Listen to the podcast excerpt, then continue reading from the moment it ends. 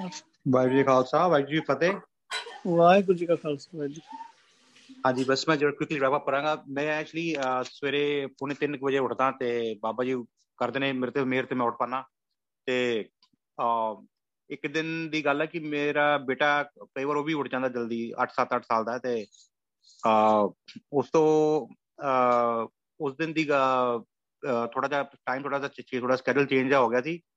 ਤੇ ਮੈਨੂੰ ਸੁਰਤੀ ਮਤਲਬ ਸਵੇਰੇ ਉੱਠਣ ਤੋਂ ਪਹਿਲੇ 5-10 ਮਿੰਟ ਪਹਿਲੇ ਮੇਰਾ ਧਿਆਨ ਲੱਗ ਜਾਂਦਾ ਹੈ, ਮਤਲਬ ਵਾਹਿਗੁਰੂ ਵਾਹਿਗੁਰੂ ਆਪਣੀ ਇੰਟਰਨਲੀ ਕੁਝ ਸਟਾਰਟ ਹੋ ਜਾਂਦਾ। ਹੈ। ਕਾਫੀ ਟਾਈਮ ਤੋਂ ਕਰ ਰਹੇ ਹਾਂ ਤੇ ਬਾਬਾ ਜੀ ਕਰਾ ਰਹੇ ਨੇ।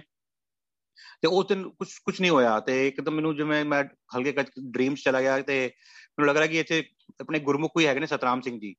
ਉਹ ਮੈਨੂੰ ਫੋਨ ਕਰਕੇ ਕਹਿ ਰਹੇ ਨੇ ਉੱਠ ਜਾ ਉੱਠ ਜਾ ਬਈ ਬਾਬਾ ਜੀ ਵੇਟ ਕਰ ਰਹੇ ਨੇ ਉੱਠ ਜਾ। ਕਲੀਅਰ ਆਵਾਜ਼ ਇਹ ਗੁਰਮੁਖ ਸਤਨਾਮ ਸਿੰਘ ਜੀ ਜਿਹੜੇ ਹੈਗੇ ਨੇ ਉਹਨਾਂ ਦੀ ਆਵਾਜ਼ ਮੈਨੂੰ ਸੁਣਾਈ ਦੇ ਰਹੀ ਹੈ। ਤੇ ਉਹ ਮੈਨੂੰ ਕਹਿ ਰਹੇ ਨੇ ਉੱਠ ਜਾ ਉੱਠ ਜਾ। ਤੇ ਮੈਂ ਹਾਂਜੀ ਹਾਂਜੀ। ਤੇ ਉਹ ਬਸ ਉਹਨਾਂ ਦੇ ਕਲੀਅਰ ਆਵਾਜ਼ ਤੇ ਮੈਨੂੰ ਭੀੜ ਨਜ਼ਰ ਆ ਰਹੀ ਹੈ ਗੁਰਦੁਆਰੇ। ਪਤਾ ਨਹੀਂ ਕਿਹੜਾ ਗੁਰਦੁਆਰਾ ਹੈ। ਬਾਬਾ ਜੀ ਗੁਰੂ ਗ੍ਰੰਥ ਸਾਹਿਬ ਜੀ ਹੈਗੇ ਨੇ। ਉੱਥੇ ਕੋਈ ਹਾਲੇ ਕੋਈ ਪ੍ਰਕਾਸ਼ ਮਤਲਬ ਕੋਈ ਅ, ਅ, ਪਾਠ ਚੱਲ ਨਹੀਂ ਰਿਹਾ। ਪਰ ਆਵਾਜ਼ ਕਲੀਅਰ ਆ ਰਹੀ ਹੈ ਸਤਨਾਮ ਸਿੰਘ ਜੀ ਗੁਰਮੁਖ ਸਰਮਾ ਸਤਨਾਮ ਸਿੰਘ ਜੀ ਦੀ ਕਿ ਉੱਠ ਜਾ ਸਿਮਰ। ਬਾਬਾ ਜੀ ਬੁਲਾ ਰਹੇ ਨੇ ਉੱਠ ਜਾ। ਥੋੜੀ ਪੱਕੀ ਆਵਾਜ਼ ਮਤਲਬ ਥੋੜੀ ਜਿਵੇਂ ਅ, ਕ੍ਰੋਧ ਨਹੀਂ ਕਵਾਂਗਾ। ਇੱਕ ਦ੍ਰਿੜ ਆਵਾਜ਼ ਚ ਮੈਨੂੰ ਉਠਾ ਰਹੇ ਨੇ। ਤੇ ਬਹੁਤ ਬਹੁਤ ਮੈਂ ਸ਼ੁਕਰ ਕੀਤਾ ਉਸ ਦਿਨ ਇਹਨਾਂ ਦਾ ਤੇ ਇਹ ਮੈਨੂੰ ਲੱਗਦਾ ਸੱਚੇ ਗੁਰਮੁਖ ਨੇ, ਬਹੁਤ ਉੱਚੀ ਵੀ ਰੂਹ ਹੈ ਤੇ ਮੈਂ ਇਹਨੂੰ ਸ਼ਤ ਸ਼ਤ, ਇਹਨਾਂ ਨੂੰ ਸ਼ਤ ਸ਼ਤ ਪ੍ਰਣਾਮ ਕਰਨਾ ਇੱਥੇ।